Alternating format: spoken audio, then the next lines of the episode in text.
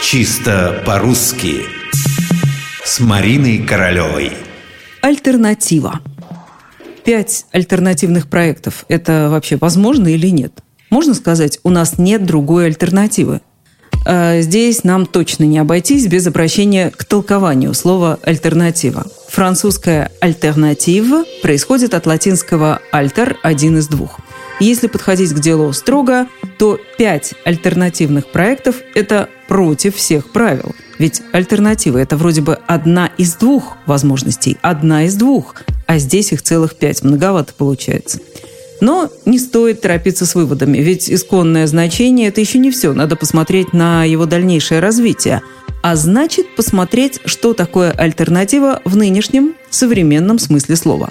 Альтернатива, если верить толковому словарю иноязычных слов Леонида Крысина, это необходимость выбора между взаимоисключающими возможностями или каждая из исключающих друг друга возможностей. Но нигде не сказано, что таких возможностей может быть только две. А что такое альтернативный? Это по словарю то, что содержит альтернативу, то есть допускает одну из двух или нескольких возможностей. Вот мы, между прочим, и получили подтверждение из двух или нескольких.